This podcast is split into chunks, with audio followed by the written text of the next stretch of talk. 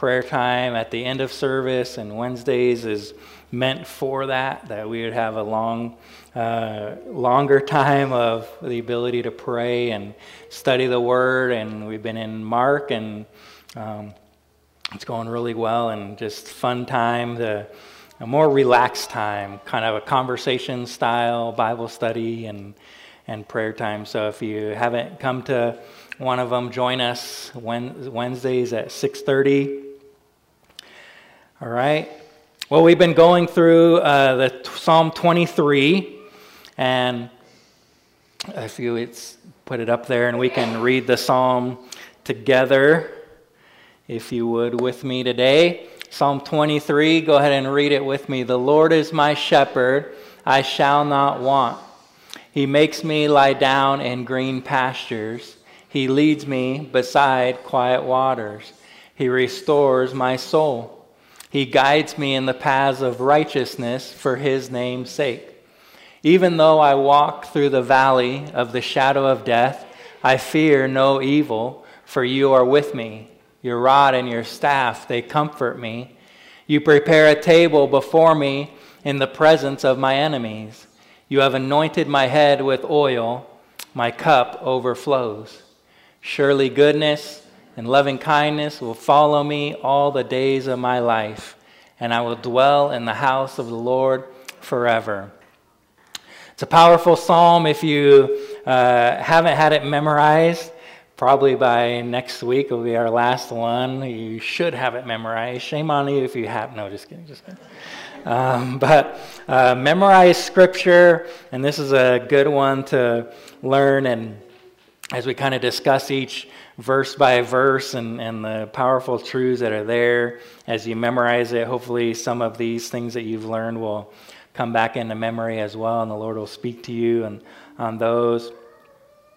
We're focusing on verse 5 today. You prepare a table before me in the presence of my enemies. You have anointed my head with oil. My cup overflows. If you notice again in the in in this whole psalm, David starts out talking to the shepherd. The Lord is my, uh, sorry, he starts out talking about the shepherd. The Lord is my shepherd, I shall not want. He makes me to lie down in green pastures.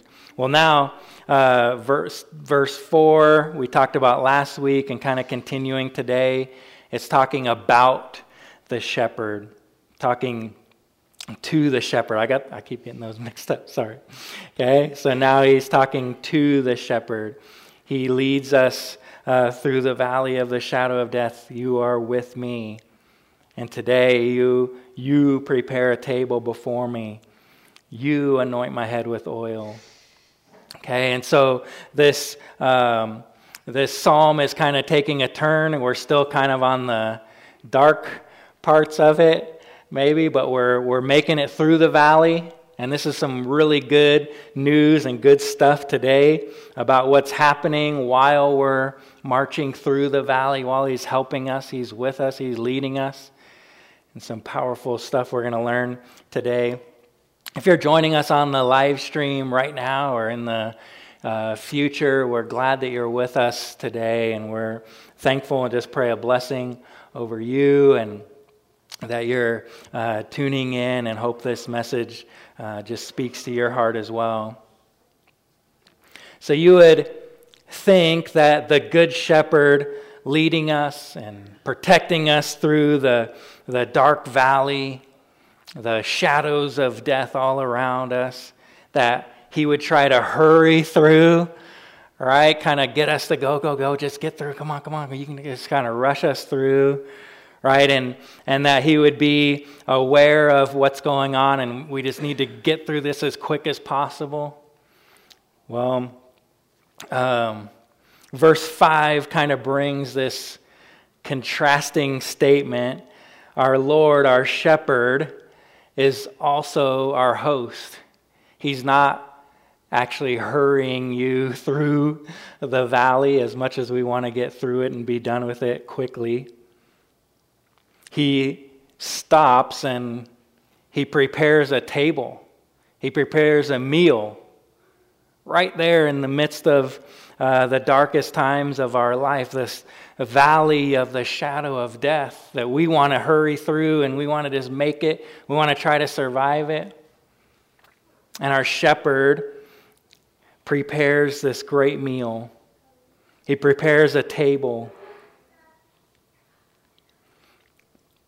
Although there are similar uh, principles in this verse to that of how a shepherd uh, would treat a sheep, he doesn't, shepherds don't set a table for sheep. In a way, he does by leading them to green pastures, but um, it doesn't go right along with the analogy that David was using of, of shepherds. We're right there in the, in the there is sorry excuse me there is evidence that a shepherd would pour oil on the head and over the legs of the sheep.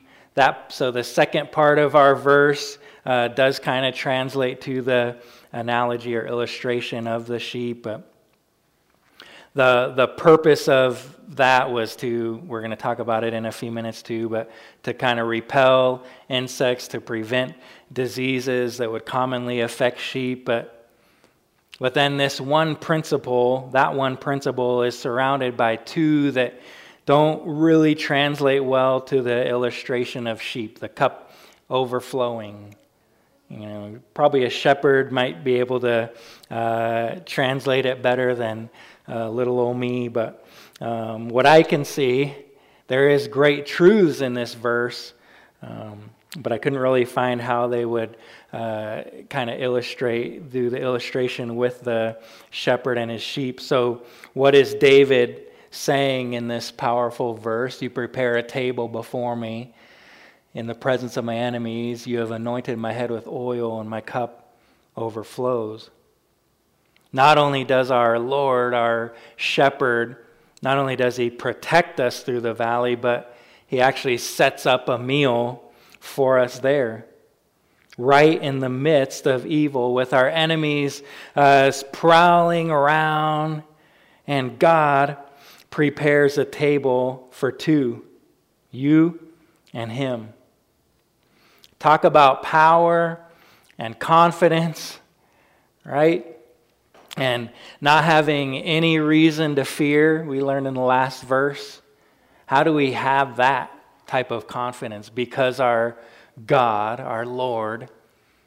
He's not shaken, he's not rattled, he's not on the lookout of what's going to happen next, right?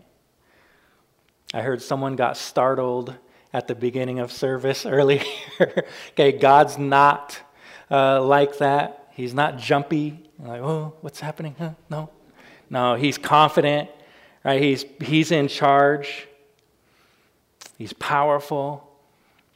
And he's leading us through that with enough confidence that He would prepare a table for us to just stop, get more nutrition, right? And we're going to talk about that and, the, the powerful truths of that. David actually experienced something very much like this. In 2 Samuel chapter 17, David if you remember that part of his life, he's being chased by his son Absalom, and he is trying to kill his father. David and his men are, are running, and, um, you know, it's not like he's right on his tail and he's like literally, you know, running for his life with Absalom 10 feet behind him. He's running through the country from place to place, place and and Absalom is finding where he's going and goes to the next one and kind of meets him. But when David and his some of his guys reach the wilderness near Gilead, some of his old friends have uh, come out to the wilderness and meet him there, and they bring everything that he would need for that night uh, beds, furniture, the, the table. They bring a meal and, and there's security and there's protection in that. And David, who's uh, running for his life, probably thinks, I don't have time to stop, all right? But these people uh, bring all that he needs. And, and despite the fact that Absalom is probably, you know, within a day or so of, of closing in on them, David realizes this is what I need, and I got this protection, I got this blessing. And so, more than likely, David, as he writes this in his psalm of the 23rd psalm, he's drawing back from that experience. And he has the assurance in his heart that God, his abiding provision, despite the enemies that are surrounding him. What God taught David and what he's teaching us today is a very powerful truth that there are blessings in the midst of the storm. During our uh, valley experiences, our Lord still leads us, He protects us, and above all, He blesses us. When I was uh, changing the sign, trying to change it each week to kind of reflect what we're looking at, you know, sometimes I feel like when I say, oh, God bless me, God's blessing me, like I don't want it to come across that our relationship with Him is just to get, get, get, receive, receive, receive, right? There's a, theology out there of prosperity that if you give enough, if you do enough, if you whatever, that God's going to give you whatever you want. And uh, there's a balance there. God does bless. And as you're faithful to serve Him, He does bless. And that's what we're looking at today. How does God uh, bless? Our God doesn't, you know, just want us suffering all the time and uh, living in the lowest of poverty. That if we have anything nice, oh, we're, you know, we're too much. No, no. God, God blesses. Um, but I, I hesitate to go to the depths of the what we would call the prosperity gospel. So when I say uh, the Lord is our shepherd, He blesses us. This um, is a is a great truth of how He blesses us. We got three points here. When the Lord is our shepherd, He blesses us in the middle of the battle. He blesses us in the presence of our enemies. He doesn't just bless us when times are good, right? When we're doing well, when we're doing great, and we're, uh, you know, we're faithful to give, you know, 20% instead of just 10%, right? Or when we're faithful to be in church four Sundays in a row. He's not uh, only blessing in, in the good times, right? But God, we should be able to see God's blessing in our life when at any time as we're faithful to Him, as we're going through um, these storms, these valleys, we should see that God is blessing us. How? Well, two things. He blesses us in the presence of our enemies. This table that He's preparing, I think we can understand uh, and get the word picture there. If uh, I would see it as uh, a Thanksgiving type of a meal. Um, when he prepares a table, it's probably not uh, peanut butter and jelly sandwiches with like whatever chips or crackers are left over. This isn't a leftover uh, meal. God is um, our shepherd. He's blessing us in, with this great table. Just as a shepherd would lead his sheep to the delicious, green, luscious pastures, God blesses us with a bountiful meal that replenishes our hunger and it hydrates our thirst. The bigger deal here is that he does this with our enemies surrounding, prowling. And, and God is, has this, I don't know how big the table would have been, but, right, but God has this great table. And He's the, the good host that's, you know, setting the table out and, and preparing it. All the while, our enemies are kind of walking around. I don't know what they would be doing. They're probably jealous of where's my table? Why, why does he get this table, where's mine? You know, and who are our enemies? Who are the ones out there that are uh, surrounding us in our uh, worst times? While we're in the valley, they're probably the ones causing the valley, right? They're probably the ones casting the shadow of death. Who are our enemies? A friend who uh, betrayed our trust, a family member that hurt us, uh, the guy at the school that bullies us or the guy at work that bullies us. The person that, uh, no matter what the topic, they always disagree with us. They're always pushing our limits. Is it all the Packers fans? I just threw that in there. Sorry. They're not, you're not our enemy, Mark. First Peter, so who does God say our enemies are? 1 Peter 5 8 tells us that your enemy, oh, this, this should be an obvious answer.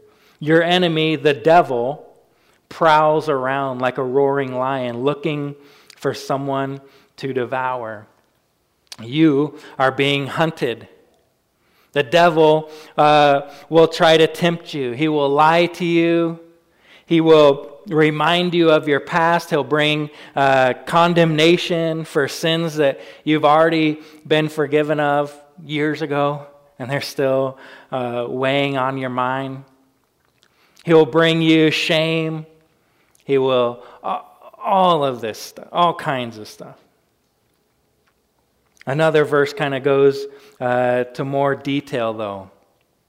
Ephesians 6:12 it says that our struggle, our fight is not against flesh and blood, but it's against the rulers and against the authorities, it's against the powers of this dark world and against the spiritual forces of evil that's in the heavenly realms. When we, we're at this table and the enemy is prowling around, and God gives us that picture right here. It's the devil.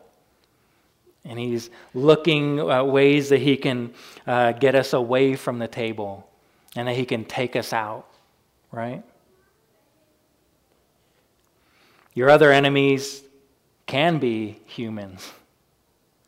But wait, you might say, Kevin, you just read that our struggle is not against flesh and blood, and you're right. But two chapters before that power that, uh, that awesome verse in Ephesians 4 14, Paul warns us not to be like infants tossed back and forth by the cunning and craftiness of people in their deceitful scheming. Paul is definitely talking about humans here. And where do people get their craftiness. I'm not talking about how you make these fun pumpkins or, okay, not that crafty, okay? How, where do people get their craftiness? Do you remember someone else who uh, we, was referred to as crafty? Yeah? Someone said yeah. Okay. You remember the serpent, the devil, when he's talking to Eve in the garden right before he, he gets her and Adam to sin and just brings evil into the world. Sin enters the world, wickedness enters the world. And who else is known for his deceitful schemes? Ah, the devil, right? So that deceitful, cunning, crafty devil will influence others around us to hurt us. He will, he will tap into their sinful nature to try and get at us. When we think that a certain person is our enemy because, well, they said this or they did that to us, we need to realize that there's a greater enemy that's working. And he's uh, prowling around in the spiritual realm. We've kind of talked about that uh, in, our, in our past. It would be so amazing to be able to see into the spiritual heavenly realm right? And we, it would be awesome to see all the angels that work and the Holy Spirit and God's presence, but it would also be terrifying to see the enemy at work and the devil and the amount of uh, ways that he's trying to tempt and trying to uh, get at us, and he's lurking around. And he'll whisper things to us, or he'll whisper things to someone else do this, say this. We have to be on the alert. We have to realize that our enemies, we may think it's, uh, I don't know anyone here named Bob, so I'm going to use the name Bob. we may think it's Bob, okay? But Bob has a, a sinful flesh just like we all do. Okay, and he has a sinful nature. We all kind of tend to towards uh, towards that, and the devil just uh, pushes at us and pushes at us and pushes at us, tempting us. Say this, you don't deserve that. You need to rip into them. And you need to do this. Don't take that from them. Say this, do this. And constantly, constantly, constantly, if you think us as Christians uh, get tempted to say the wrong things or do the wrong things when we're trying to live for God, right? Imagine the people that aren't. They don't care about living for God. And how much can the devil use them to come against us? Our Lord, our shepherd, our host, our God has this amazing meal set up. And I wonder how many chairs are set at this table. I don't think that we are meant to eat at the table alone. And I really know that, that the enemy isn't invited to the table, so there's definitely not uh, any spaces for them. How many is this table set for? I tend to agree with Louis Giglio and his study uh, some of you have gone through, I think it was on the Sunday morning Bible study, I'm not sure though. Uh, don't give the enemy a seat at your table. And he says that the table is set for two it's set for you and for God. What is God doing at this table? He's our host and he's, he's prepared it, he set it, What's he doing? What's that look like? I picture him kind of like, uh, okay, this isn't biblical, okay, but this is my picture and my kind of my understanding of what God is doing at this table. I picture him like my grandma, okay, that's why it's not biblical, okay, God doesn't look like my grandma, okay. But she would have us over for dinner Thanksgiving, Christmas, whatever the, the big spread. We had a large family that would come often. And, and I see God kind of like uh, I would see her setting the plates around the table, setting the silverware, and there was an order to the silverware. I can't remember if the fork's on the left or if the knife and spoon are on the left. Can't remember how that goes. Why there's three forks when you, I mean, I don't, I don't get that. But it was nice. It wasn't the paper plates, just grab as you go and use your hands. Okay? I picture the Lord, our host, setting this table and, and setting it nicely and not, not in a hurry, kind of having a conversation with us as he's doing so. And I'm really glad you came today. Man, you're doing. Uh, really love this uh, relationship that man even in the midst of the storm you're going through that you you would take the time to be at this meal with me and he's kind of god is uncovering the dishes to reveal like and look at this prime rib on this big old plate and there's maybe a turkey and a ham like i said earlier it's not bologna i don't know who invented bologna but and then some people will fry it and uh, i don't get that it's definitely not bologna. It could be brisket, whatever you, whatever your meat of choice. That God is uh, preparing this, and He's asking about my day. He's asking about how life's going, and he's insisting, here, have, have a seat, sit down, here's a, here's a napkin, and he's, you know, unfolding the napkin, laying it out for us. He's being a good host. All the while, I'm distracted by the herd of lions that are walking around, circling me. I point them out to the Lord that, whew, I don't, I don't know if we have time to sit here when there's an enemy. Can we just get through the valley? I go, why, why, why do we stop here? Why couldn't we stop in the nice village ahead of us that's peaceful? Why, why are we here? And the Lord, uh, He just kind of sighs. Uh, don't worry about those little kitties. And they're just, they're just looking for some fun. And He's insisting on uh, just, just don't worry. Here, take some more. Take some of these mashed potatoes. These, you need these green beans. And he just kind of, uh, don't, don't worry about those enemies. He sits down across from me and he begins to speak affirmation. Man, I'm, I'm so proud of you. I saw the way that you handled that temptation yesterday.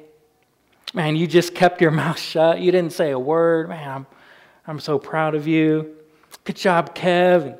Wow, you, you asked for wisdom and you spent time uh, praying over that big decision that you had to make. Man, I'm, I'm so proud that you do that. And it may sound uh, a little silly that God would have that type of a conversation, but if God had a refrigerator, your picture would be on it. I don't know if you've heard that quote before that God loves us so much He's like the grandma or grandpa that would pull out his wallet and have like 20 pictures of you to show off, okay? And he, he is so proud of you. And he's prepared this for you. Not that you to just hurry off and rush off and try to just survive life, but that you would stop and you'd have this conversation with him and understanding that uh, there's peace there and there's nothing to worry about. Whatever the enemy is trying to do, man, he is nothing. Our Lord, our, our host, he spends the meal affirming us.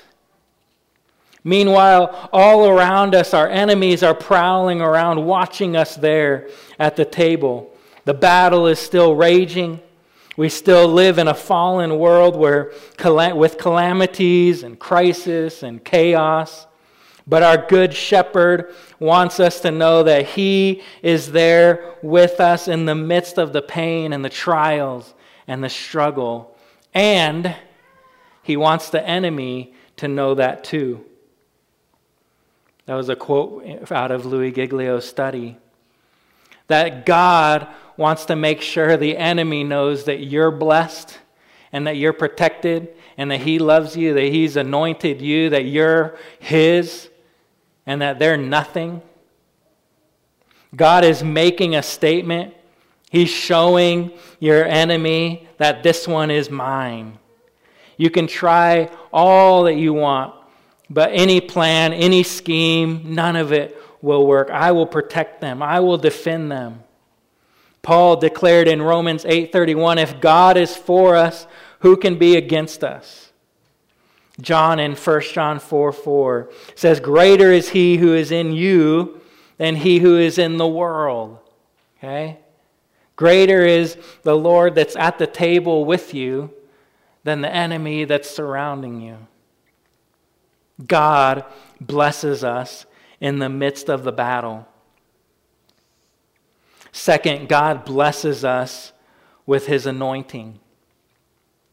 This was done by shepherds to uh, sheep as they would use oil to protect against insects, to protect against you know, all kinds of disease. In this verse, I believe David is referring to the custom of that day of anointing your guest's head with oil. Even Jesus, in, in his day, it was still happening. He points, Jesus points it out when uh, Mary, not his mother, but one of the other Marys, it was like there was five Marys or something that was around Jesus. But the one that came and anointed uh, his feet and washed his feet with her hair. Jesus points out when the other disciples are offended that she would do this and that she would uh, spend that uh, perfume. And Jesus points out to the host that you didn't even anoint my head, but she's anointing my feet. How does this anointing pertain to us today? A few ways. Anointing someone was giving them honor, was setting them apart as your household guest. You are the honored guest. Our Lord, our, our host, He prepares this table before us, and He affirms us by anointing our head with oil. The anointing affirms that we are His. He's saying, You are my guest, you are my child, you are my son, daughter, you are mine. The anointing affirms that He has a purpose for us, it affirms that relationship, that He will be with us as we live out that purpose.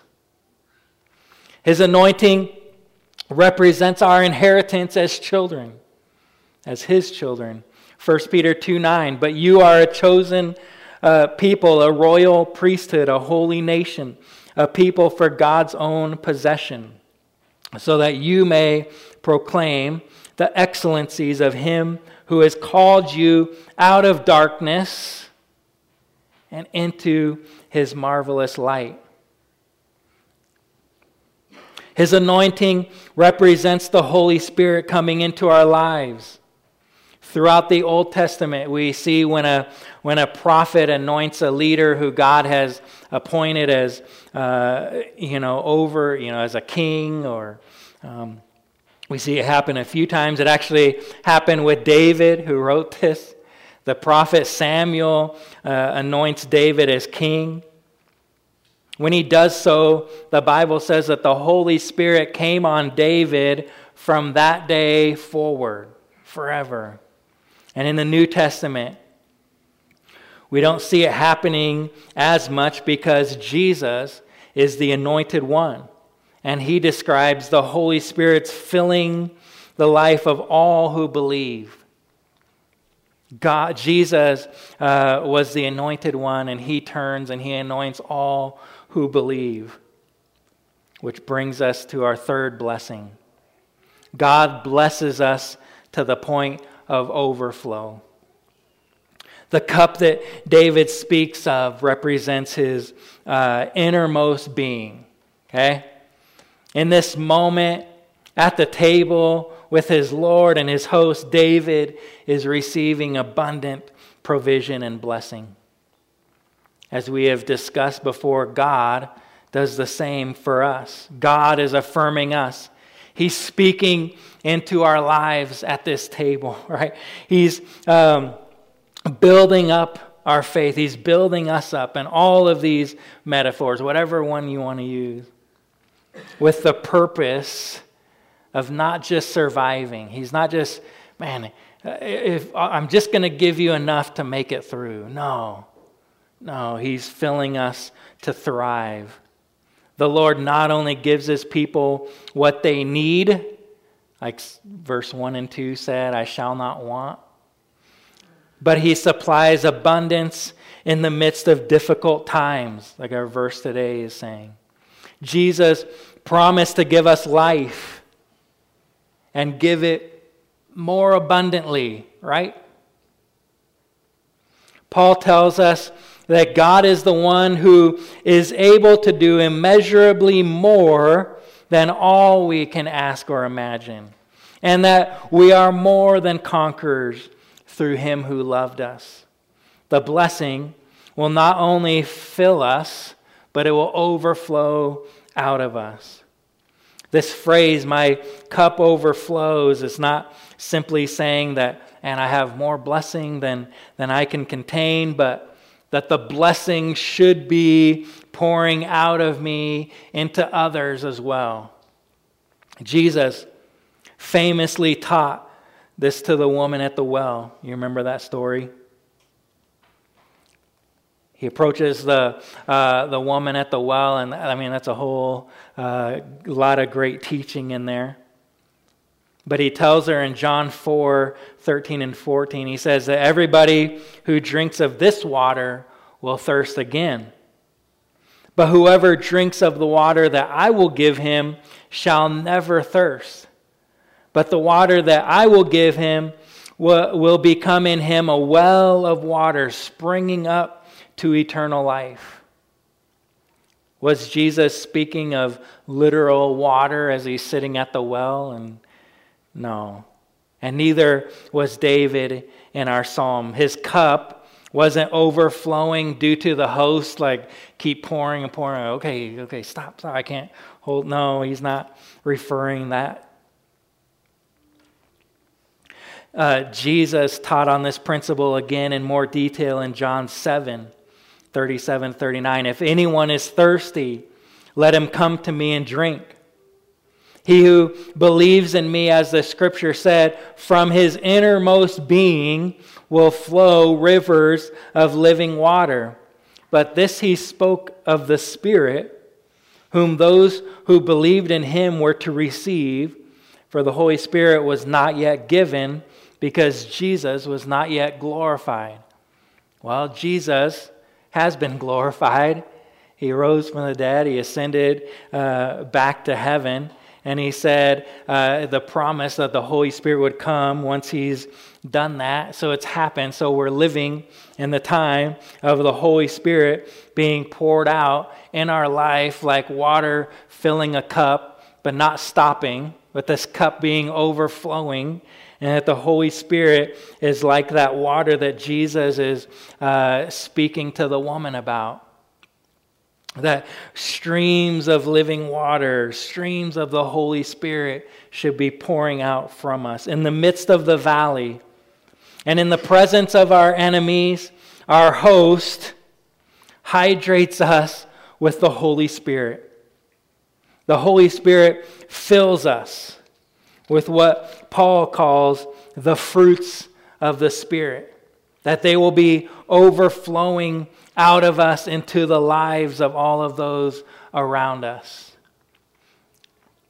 When God uh, pours into our cup and overflows out of our cup, what should be overflowing? More than, more than even what Paul describes as the fruit of the Spirit love, joy, peace, patience, kindness, goodness, faithfulness, gentleness, self control. I mean, that kind of covers uh, a large portion of uh, what should be uh, pouring out from our life as we're being overfilled, right?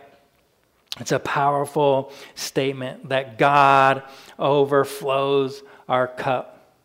He doesn't just bless us enough to survive, He blesses us to thrive and to help others to pull others through the valley, to pull others through uh, life all the problems of life. Would the worship team come and we'll wrap up today?